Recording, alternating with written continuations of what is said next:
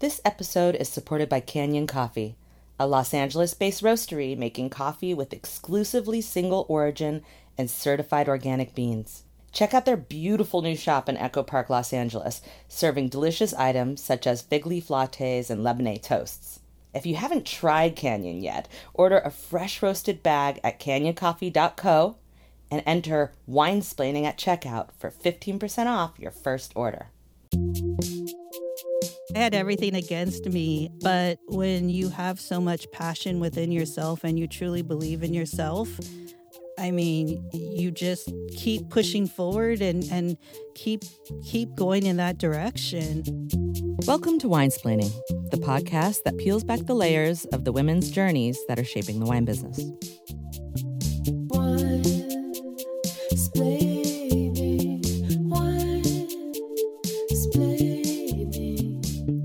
Coley Den Haan, and today we are talking with not one, but two winemakers that not only share a business together, but also a life.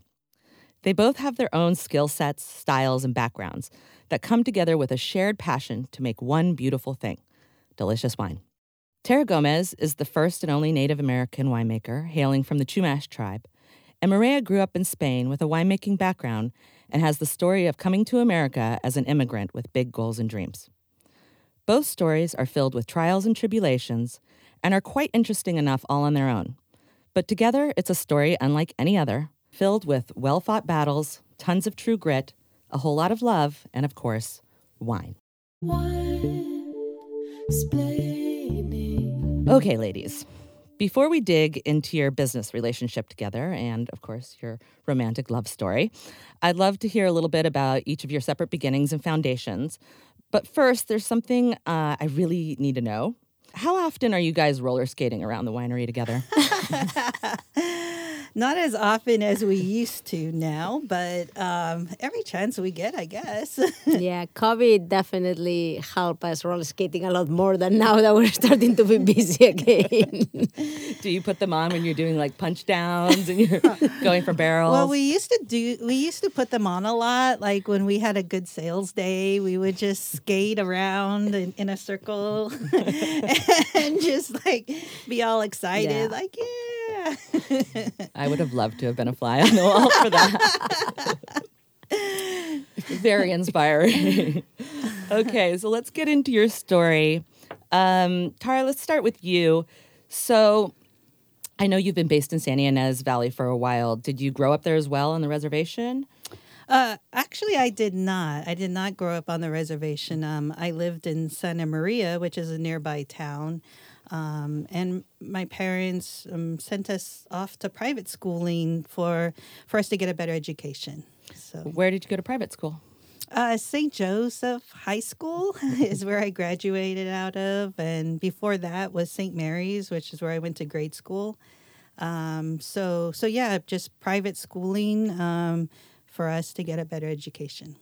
Were your parents very involved with the tribe at that point in your life, or not as much? Yes, my my father was. Um, he served on the business council for 19 years, um, but it wasn't really until college, um, when I went off to college, that he got more involved. Um, with the business committee. Yeah. Okay, I've met your father, and he is a really interesting and cool guy. yeah, he's. I love him. He's he's my hero. Beautiful. Uh, so, being Native American and part of the Chumash tribe is, of course, a big part of your wine journey, which we'll touch on a bit more later. But what was that influence for you just growing up?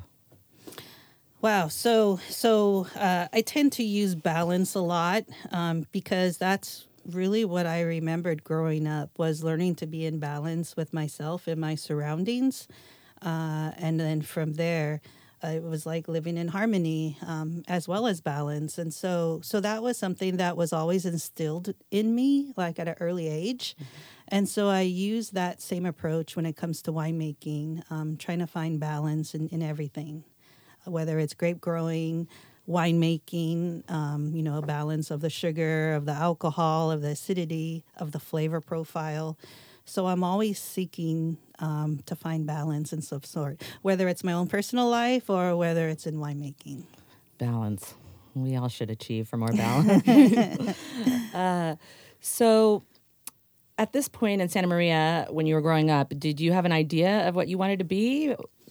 Yeah, I mean, I it was something I knew at a very young age, um, and it all started with a little Fisher Price microscope that my parents got me when I was like four years old, and then from there it just grew into chemistry set. So science was always a part of me from the very beginning, early on, and it was something that I knew at such a young age in grade school that this was the direction I wanted to go. And it's not unusual to to have something like that and to know so early on, but for me, it just it just stuck. I don't know. I just knew I wanted to do something different. I didn't want a desk job. And so I wanted to be out and about and exploring and be out with nature. And so for me, this was my connection. Science. Yeah. Uh, so did you i mean this is kind of wine country. Did you did your parents drink wine growing up? Were you Yeah, so- around wine? Right. So so my parents were not in the wine industry, but they love tasting wine. And, and like on weekends we used to go um, driving up and down the central coast uh, and they would go wine tasting.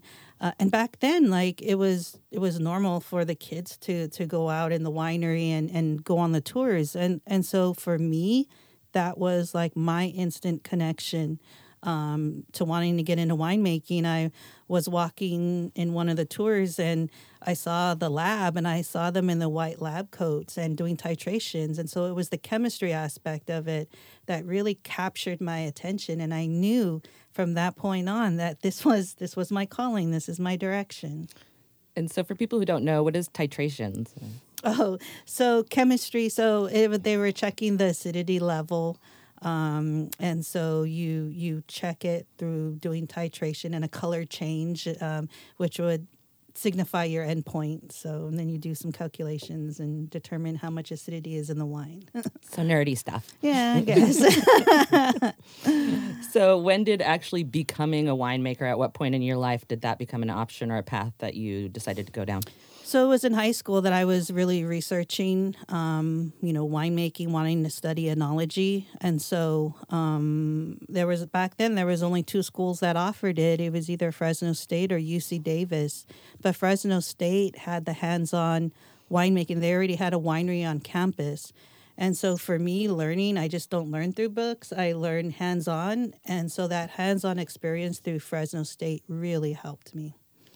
I know that um, I learned this a while back that the tribe helped pay for your education. Uh, what was the process of that? Yeah, so my so my parents served on the education committee and they saw the struggles that not only I was going through, but other tribal members um, trying to go off to college. And so they wanted to make it easier for us to be able to, you know, not have to go through so much hassle of all the financial aid, all the paperwork that it that is involved with with you know starting a new school, and so so they helped um, create a program um, of education for us. And so yes, with the financial support of my tribe, my Chumash tribe, I was able to go off to college and get my degree in enology. And so and so from there, it was just paying it forward and coming back and wanting to teach them everything I learned. And so that's how Kita Wines was developed. Um, and it was my way of giving back to the tribe. So was it an expectation when they paid for the education that you would work for them afterwards? No, no, not not at all. Um, I mean, it was when when they purchased this um, this property, which was Camp Four, uh, fourteen hundred acre parcel. There just happened to be a vineyard on it, and so with a lot of convincing to the tribal members, it was just like, let's get into the wine industry. Like we already have all of this. Like why not want to get into it? Like we're in the middle of wine country. It only makes sense. And so after some serious convincing, they decided to go that route. But yeah. So that's around 2010. What did that look like? I'm just curious. Like, is there just this room with this giant board members? Is it emails? Like, what what are you doing to plead your case? Where are you? Yeah, so so the, yeah, that was tough. Um, it was first going to um, the business committee and, and asking permission permission to want to step forward to the rest of the tribal council. Um, and so, yeah, it's just monthly meetings and me attending the meetings and trying to plead my case of wanting to get into the wine industry and, and that we should all go that route. Um, but it wasn't easy at all. Everybody thought at, that it would be like an easy case to plead, but no, it wasn't. so after took a lot of convincing. Yeah, after some some decent pleading, they they agreed to do Kita. Yes, they agreed to do Kita. Um, Kita lasted for about 12 years. And unfortunately, they just recently decided to close the doors there um, for Kita. And so now I'm full time with, with our own wine brand, which is Camins Dreams.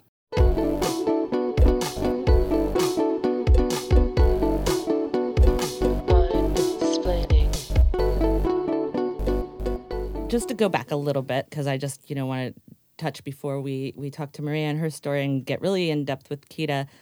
Uh, early on, when you were starting, did you feel like there was a lot of politics involved, uh, or you know, did they give you some free range, or did you kind of have to continue jumping through hoops even after they agreed to do Kita? I think all of the above. uh, yeah, it was it it was um, a lot of struggle, um, it, and it was always having to prove myself um, not only to my tribe, but to everyone else um, there in the wine industry, and especially there in San Valley. Um, because I remember when I first started making that Cabernet Sauvignon, they pretty much told me to go back to Paso Robles because uh, couldn't really make a good Cabernet Sauvignon in San Valley. But I was set to prove them wrong, and I think I did. the joke is on them. I mean, that kind of brings me to a question. I mean, what was it like being a young woman, queer, and a Native American yeah. winemaker, making decisions, being in charge? I mean, just one of those things can present huge challenges. Yeah. Yeah, I had everything against me. Um, but, you know, when you have so much passion within yourself and you truly believe in yourself, I mean, you just keep pushing forward and, and keep keep going in that direction. Um, it didn't really stop me at all. Yeah, I hit roadblocks and everything, but but now that I stop and look back at it, it helped make me a stronger person. Dealing with dealing the... with all of the politics and everything that goes along with it. Um, so it really kind of helped shape and form me to be the person that I am now. Great. Yeah. I mean, often these these these hardships are what creates greatness. Mm-hmm. So before we get into uh, the story of the two of you, let's let's go to Mireia and hear a little bit about your uh, upbringing and your start in life. So uh, I know you grew up in Catalonia, Spain, and you wanted to work in wine at a very young age. I had read about. Uh, can you tell us more about that interest and where it came from? Yeah. Um, when I was a kid, I didn't really. I mean, I'm growing up in Spain or in, in Catalonia, like we have wine always surrounding us. If you if you grew up in a small village like I did, I I was from Barcelona, but my dad is from a small village in the Pyrenees. So all summer or weekends, I would always be there, and everybody would have like a vineyard at home there, and and make wine for for themselves to drink at home. So. Um, that was the same at home for me, and uh, we had this vineyard that my great grandfather planted, and I remember always going and uh, you know harvesting and harvest and food stomping, and it was like super fun, like um, family affair, right? And then we would make this wine that was horrible, it's still like pretty bad, but but it didn't matter. Like we would drink it all, and and there was always like wine for lunch, for breakfast, for dinner around me. So so I was always like really interested in wine. Um, and when I had to go to to college, I really didn't know where which direction to take, but I knew I love wine and I knew I love uh, science too. So I I went to study chemistry. That moment in Spain, you couldn't go to winemaking straight from college, from high school. You had to do uh, two years from another science degree. So I went to study chemistry, and um, I knew from early on when I started that chemistry that I didn't really want to be a chemist like all day in the lab or nothing like this. I'm a really uh, active person. I need to be outdoors. I Tara says that I'm always breaking everything in the lab. I'm really bad with glass. so, so I knew that I was going to transfer to, to enology pretty, pretty soon on my degree. So I, I finished my degree on chemistry though, and, and then I transferred to enology, um, studied technology. and yeah, that's that was like uh, all that I wanted, all that I wanted to do. It was just uh, totally different than just like chemistry, right? You have like the viticulture and you have the outdoors, and um, I just like to be out in nature. So that's so interesting. I mean, you guys are probably around the same age, so you guys were living these kind of like parallel paths from across the glo- globe. Yeah, I'm a little bit older. yeah, but, but, but yeah. Uh, okay, so um, you you're at enology school. You're you're studying what you love. Uh, what happens when you graduate? Is this when you go to the U.S. or yeah you stay in so when when i was uh, still doing my degree we we had to do this uh, thing that you, you have to do a harvest somewhere and, and write about it right and you do your work about it and um, i decided that i wanted to go abroad to do a harvest uh, Go where? Uh, away like not in Oh, abroad. spain abroad to do a harvest uh, i was like well it's still young like if i'm gonna do it i'm gonna do it now that i don't have any worries so um, my thing was like I didn't want to go to the southern hemisphere because I had to wait another six months. Uh, so I was like, okay, let's go somewhere in the northern hemisphere. France, Italy is too close to home. I can go anytime. Let's try California. And nobody knew in my school how to send me to California. so, no idea. So I was like, okay, well, let me go online. And I remember going to California Wines, uh, the website of uh, California Wine Institute, and got all these emails from all these wineries. I met this Excel, and, and I just like sent this blast email to I don't know, maybe like a hundred wineries. Two wineries replied to me. One, which I remember, it was Pisoni. Uh, in Monterey, which uh, they say like, "Hey, you wanna come? Great. We don't know how to do your green card or your mm, visa, work visa, or nothing. But if you figure it out, you can come." Super difficult to figure it out. The other winery was J. Lohr Winery in Paso Robles, um, and they said we already have a program with students. Like we bring students every year. Uh, contact these people. These people they'll do your visa. You can come and work for us. And I was like, Paso Robles. I thought there was only Napa and Sonoma in California. Where is Paso Robles? don't care. I'm going. so, so yeah, I, I landed in Paso Robles at J. Lohr Winery, and uh, I remember it was August, and uh, Tara was on vacation when I got there, but she was working there. She was the uh, enologist lab manager there at J. Lohr Winery. So, so this was before Kita or before at the same Kita. time? Oh, before, Before Kita. Kita. That was in 2006. Okay. So that's how we met. I did my four month, four and a half month of, of harvest there. Um, we became friends. And then Just friends? Just friends Just at that friends. moment. Just friends at that moment. Uh, when I finished uh, the harvest, I went back to school. I graduated, and uh, I invited her over to visit me to Spain. And then from there, like she she started coming to Spain to visit me, and we started traveling together.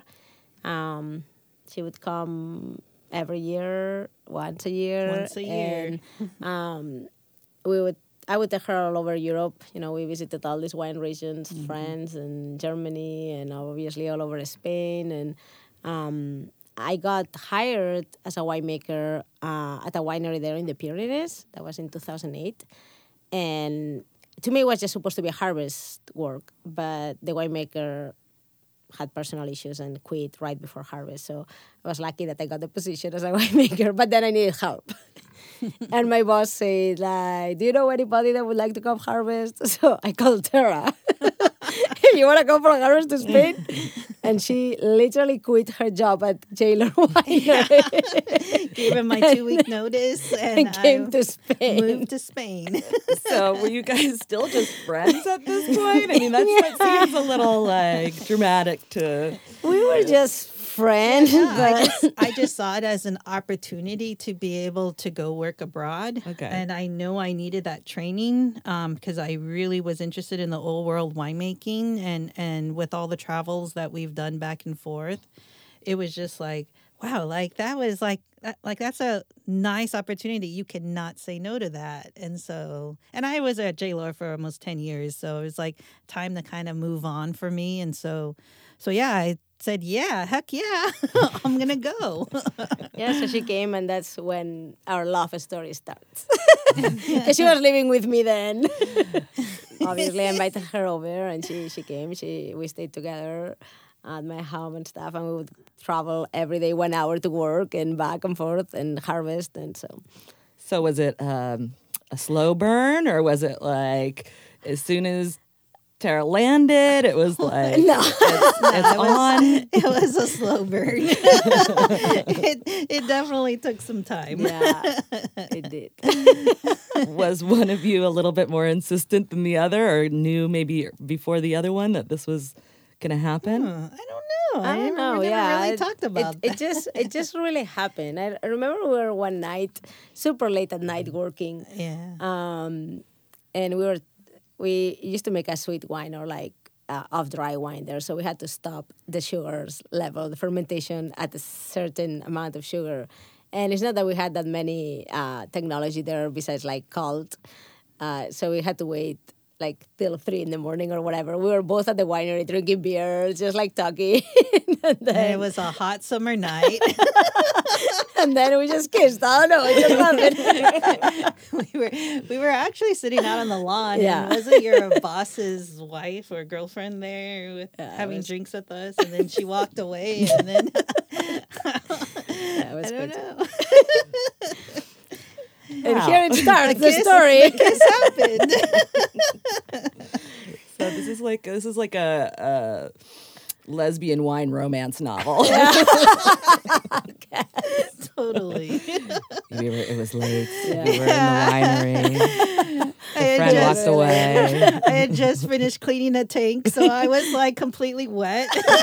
okay, Tara, never mind. No, I meant my, my clothes. Okay, we'll keep it G-rated. Oh man, uh, this is um you know a podcast, so people can't see you guys, oh, there's Sigas. but your, but your face is rad and it's it's pretty adorable. okay, so um, here we are. We're in the midst of a, a wine lesbian romance novel. Uh, now, from that moment on, from that kiss, you guys were then a couple. Yeah, we were a couple. Um, but she had to go back to California mm, after. Yeah, it was only like a month, I think, and then I had to come Yeah. back. So we waited till the very end, I guess. Yeah. And then, my trip. Oh, yeah, wow. we were just like, I don't know, it was like six years long distance, which is insane. Wait, so okay, you, where are we? Is this like 2008? We're talking about 2008, yes. So you guys, you, you're just about to leave to go back to California. You finally make your move, and then you guys are a couple, and then it's another six years before. Before I move here, yes. Wow! So this was long distance for six years. What did that look like? Were you guys just? I don't think I would do it now. I'm older. Um, I think I think we were really just having fun and enjoying each other's company mm-hmm. for at least the first five years. And then when year six kind of came around, it was just like, okay, like, what are we doing? Like, we got to figure this out because this whole bit of only seeing each other once or twice a year is kind of getting old. So, so then we were like, okay, well, who would do better where? And so that's kind of like how we came up with the decision for Mireia to move because it was just like I was at a good spot in my life. I had a good job. Not to say that she didn't neither, but she was just starting with hers. And so it was easier for her to make the transition coming to the States than for me to go over there and have to learn two different languages and and then be living there with her. So the move was easier for her Okay. to come this way. So now I know what brought you to the U.S. Yeah. Clearly, it was love, not not money. No, not money at all. So how was it being, a, you know, a Spanish-speaking, predominantly um, immigrant moving to the U.S.? I mean, did that feel? I mean, I think like everybody that moves and leaves home, it's it's hard at the beginning. Um, obviously, you miss your home and your family and your friends.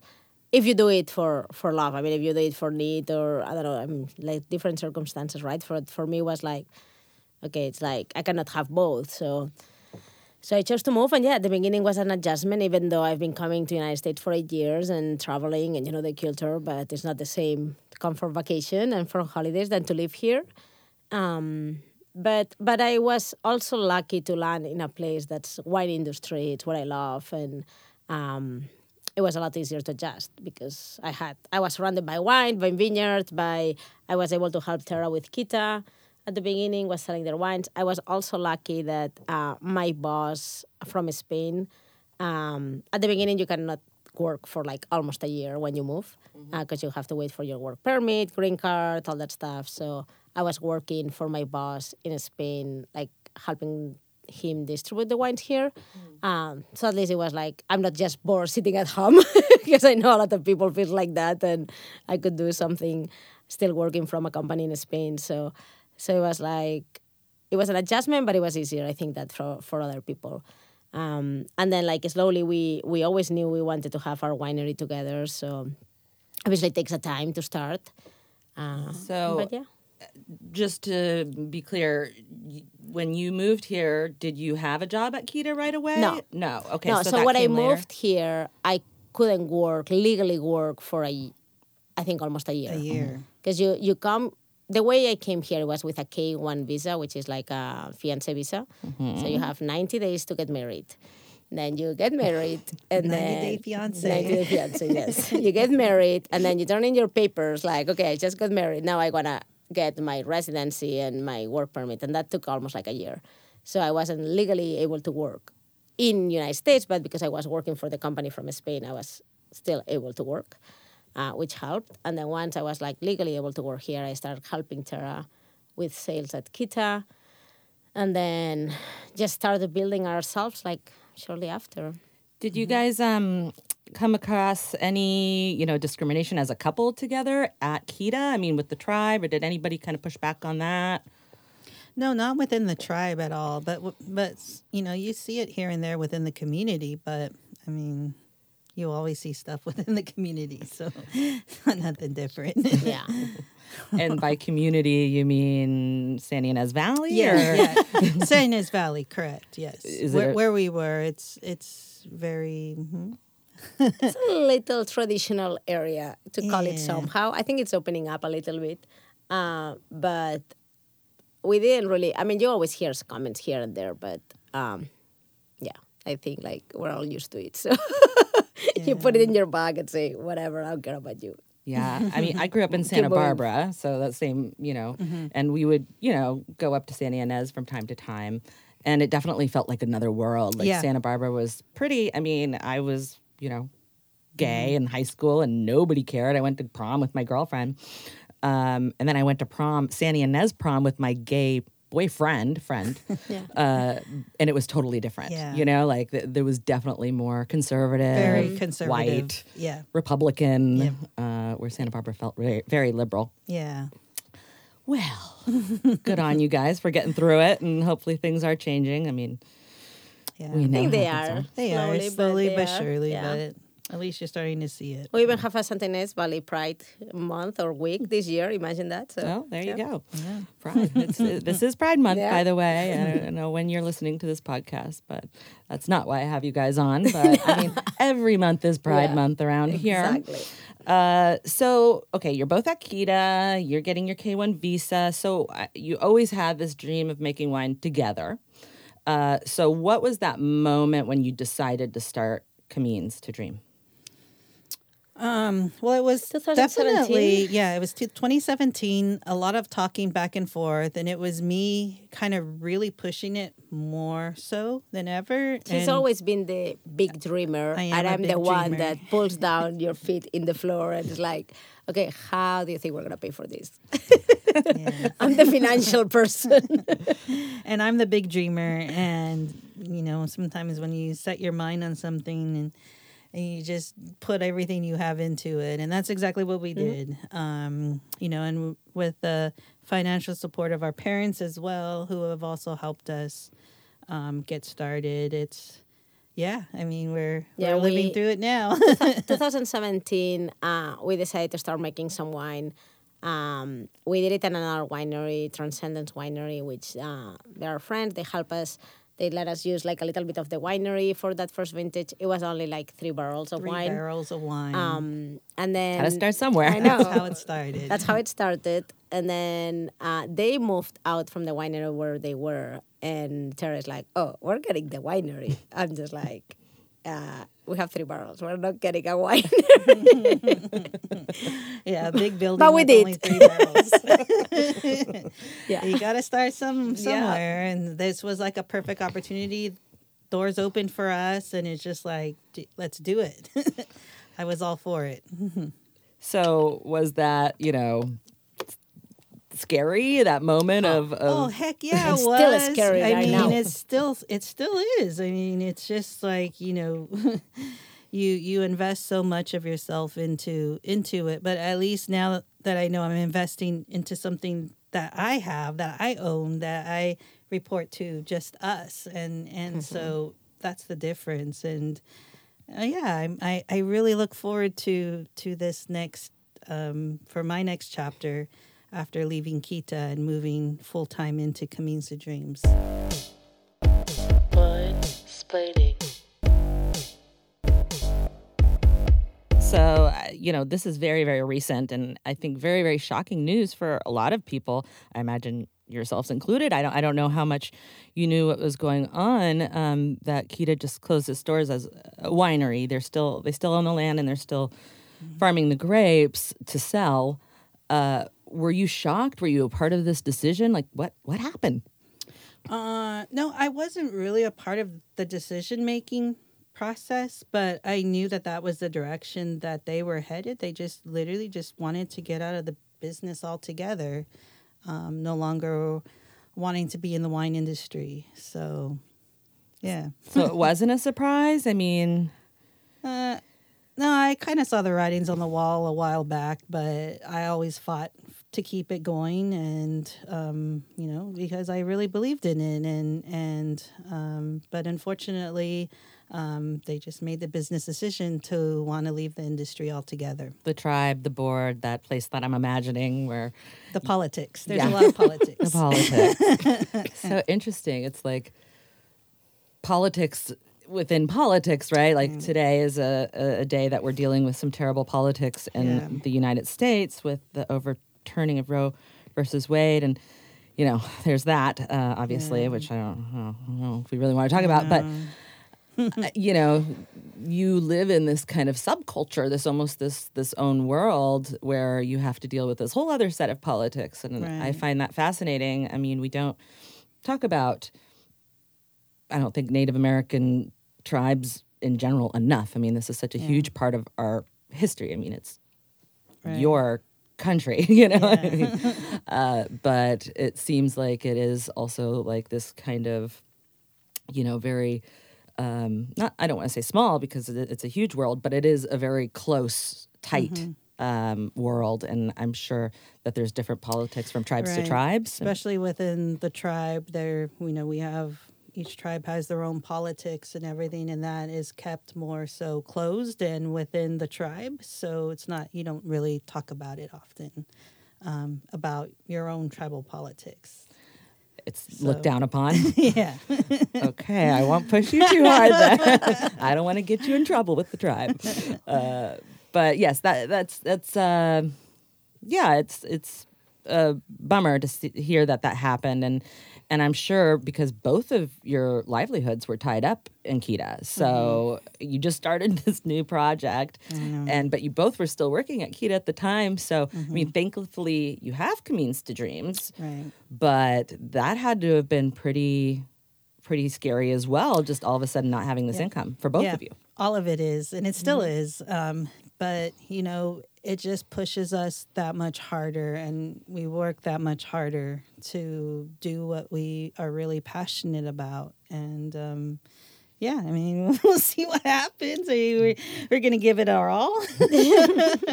And that's all you could do. Yeah. i have a good feeling. I think you guys will be fine. So now let's let's talk about Camins 2 Dreams so just from right off the bat what what does that mean? What does the name mean? So camins means path uh, in Catalan, which is my language, um, from Catalonia area in Spain. So it's the path toward dreams. Um, as we say, when Tara and I met like we were different countries away. So when she would come to visit me, I would take her through all over Europe. I would come here. She would do the same. So we say that it's through all these paths and routes um, that led us to where we are now, uh, to Tara's homeland, My and hometown. hometown, and to uh, following our dreams. So it's the path to our dreams. And what is it like working together as a couple? I mean, I know you're roller skating around the winery, so it must be pretty good. I'll tell you in a month. no, it's it's been it's been good for the last years that we've been doing together. It's we work together, but we haven't been like full time working together because obviously she was at Kita full time and I was the last couple of years full time at Camins and then on weekends, yeah, she would come and help at Camins or bottling or harvest. But it was not like 24 7. Now that it's gonna be 24 7, it's gonna be an interesting adjustment. but I always say that um, I think our strengths are really different and we know that and We recognize our it, own we strengths, recognize that and it's gonna be i think it's gonna be easy to to adjust because um, i like to do some things that she doesn't like or the opposite so that's that's a good balance there. Yeah, we balance each other. yeah. Do you, does one of you have one wine baby more than the other, or is it hundred percent a collaboration all the time? Um, i think the it's wine's a a- collaboration right Yeah, I think it's Yeah. more of a collaboration. I mean, we we talk a lot about what varieties we want to focus on um, the following year and Mm-hmm. and stuff, and so and we both love the same varieties, so that helps. and style of wine so that's also helpful but i'm like for example i like more working in the cellar um, i like more doing like all the barrel work and stuff there are like a lot organizing and lab, lab, and I'm this kind of stuff. so it's like okay that's yours. But in terms of the varieties i think we we kind of like like the same. We we we talk it out like we always decide like okay let's look at new vineyards where can we go or what can we choose for this vintage? I think the only sort of discussions that really come up that are pretty relevant are, are is when it's time to pick. Um, because Mireia, you know, being having her European palate, um, wants to pick always pick earlier than later. And for me, I I always tend to think of the end product, which is the consumer and what would they want. And so I tend to hold off a little bit longer or want to hold off a little bit longer on the picks um, Can until we get fully ripening and um, and so and she likes the really i like a lot of acid acid-driven- and bright driven things, wines and and I love it too. Don't get me wrong, but but you got to find some sort of balance. Can you just maybe describe a little bit why picking earlier or later makes a difference at all? Yeah, so so picking earlier, um, you're gonna have obviously a lot more. The, the fruit is gonna be greener, right? So uh, you're gonna have more acid and less alcohol, basically. Probably less structure too. A um, little bit more of freshness. While picking later, you're gonna have a little bit more riper fruit, more full body, uh, more hedonistic wine. Um, So we end- find a balance somewhere in the middle of that. yeah, and, and at the end we end up picking like uh, some lots a little bit earlier, some in the middle, some a little bit later, and then we go from there and try to to blend it all together to do something that it's balanced. Balance. balance. Balance. That's the key word. you are you're making your your childhood happen right now. You're, you're balanced. I mean, it does sound like you guys have a very balanced relationship when it comes to wine. At least I, I you know, I don't know about your home life, but I'm assuming that uh, it's pretty balanced as well. But it, it definitely seems like Yeah, in the it's business crazy sense. because even at home, we're always still like we try and keep you know we, we do keep work life separate but but it always revolves around wine i mean we're even tasting wines at home and so and then we come into these discussions and so it's just like wow it's like wine is always around us That's what we not only what we work for, but that's what we love to do. So mm-hmm. it's- yeah. So- even vacation wise it, it we went to spain we just came back from spain but we really focus on a region and kind of immerse ourselves in that so we could learn more about it because we're constantly learning and so um, So this year was Ribera Sacra. We went to Ribera Sacra. We tasted a bunch of mencias and godellos and a bunch of other varieties, but mostly those two. So Do you guys ever see yourself making wine in Spain, or is it just California for your future? I would love to make wine in Spain, but uh, harvest season is the same time of the year than here, so it makes it really difficult. At least one is here and the other one is there.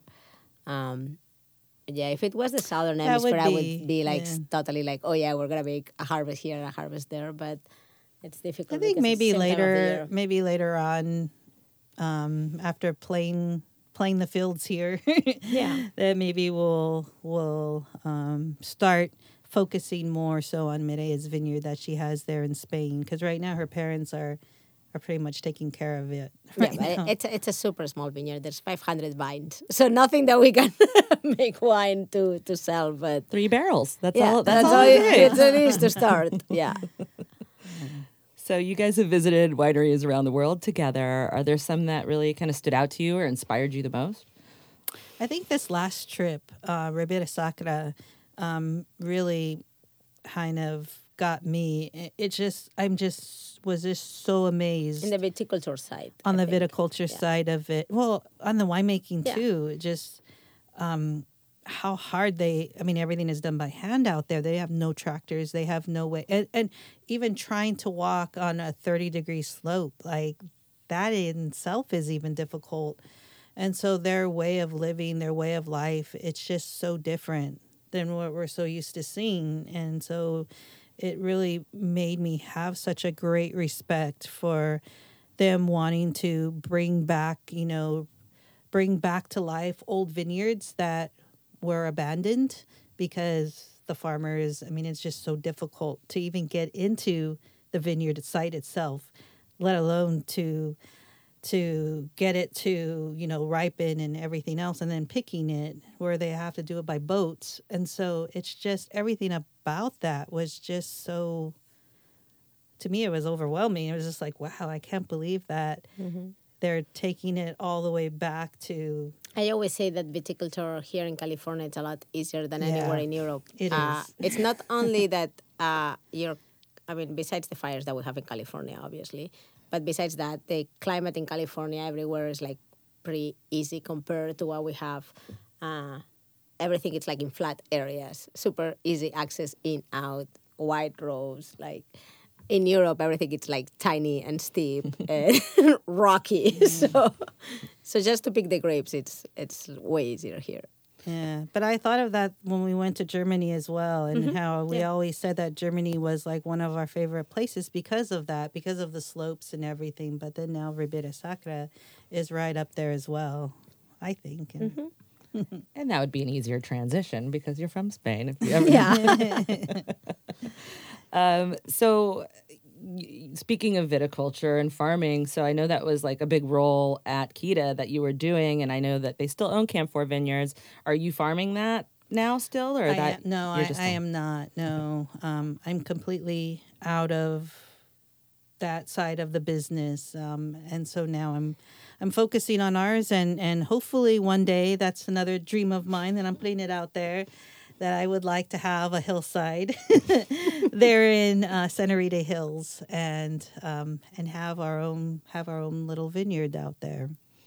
I, that that is that is all the dreams. Just put they? it out there. I'm just throwing it out to the universe right now. Yeah, that'll be close to the final chapter of the the romance novel that you guys are creating for yourselves. Uh, so this is a question for each of you guys separately, whoever wants to answer first. But if there was like an alternative universe, you know, like a multiverse, right? And you weren't a winemaker, what would you be? Ooh. I would be a marine biologist because that was something I always wanted to do. I love the ocean. I love water. I'm a water baby. And so, and I love the sea life and I love animals in general. So, so yeah, I probably would be a marine biologist. I don't have idea because I never have idea of anything, but but I w- something related with forensics probably. I love uh, investigation, police, like forensic things, like kind of like the medical side, but True crime. true crime, all that. So something related with that. I think you guys would still be together in this alternative universe. I see the marine biologist and the investigator forensic Yeah. by day and night. I love it. Uh, so, you know, what's next? I guess is the uh, is the next question. So uh, obviously, this Kita transition is very very fresh. Super Uh, fresh. Like when? Yeah. What was the official end date? Was it like a couple of weeks ago? Oh, or- yeah, June 5th. Jeez, man. and Camins is growing. I mean, you guys are here. You're talking to us. We're doing an event today. You know, the wines are great. You know, you're now with Amy Atwood. I know you're trying to get into more states. So, where do you see yourself like going in in like kind of full force in the next like year or so, and then maybe five years from now? Yeah, so um, I mean, we're still making wine um, for other people. So, so that's the other side project that we're, we're doing is is we're making wine for another tribe. Um, we're overseeing that vineyard and um, making doing a lot of collaborations as well. But um, but I would I would actually like to have interns. That would be my next step. Is because like I'm already mentoring students um, off on other different levels and so so i would really love to have um, some sort of create some sort of internship program but beyond that it would be our our own vineyard Yeah, absolutely. Like hopefully grow plan. in a five year plan. Have like if we don't plant it because that's probably uh, you need to have the land and stuff, but.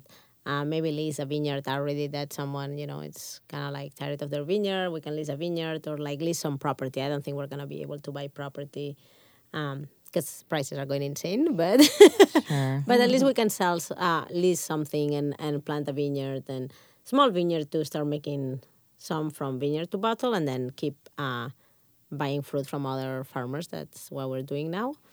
And yeah um, keep mentoring people. Yeah that's for sure. Like hopefully we can grow enough that we can have interns as you said and um, we can teach people to keep making wine Well, uh, I would officially like to sign myself up as your first intern because that sounds magical to me. Uh, it would be really special, I'm sure, to learn from both of you two. And you guys both have so much to offer, and it's really wonderful how you have two different perspectives that come together as one, and it really shows in the wines. And I am so happy to be supporting them and, and have been since the beginning. And uh, I can't wait to see what's what's going forward and to talk again about these other projects that you know that you're mentoring and, and working and collaborating with.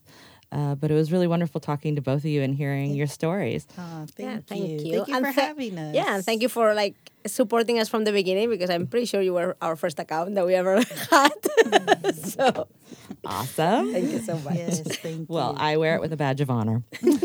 Says your new intern. All right, ladies, thank you so much.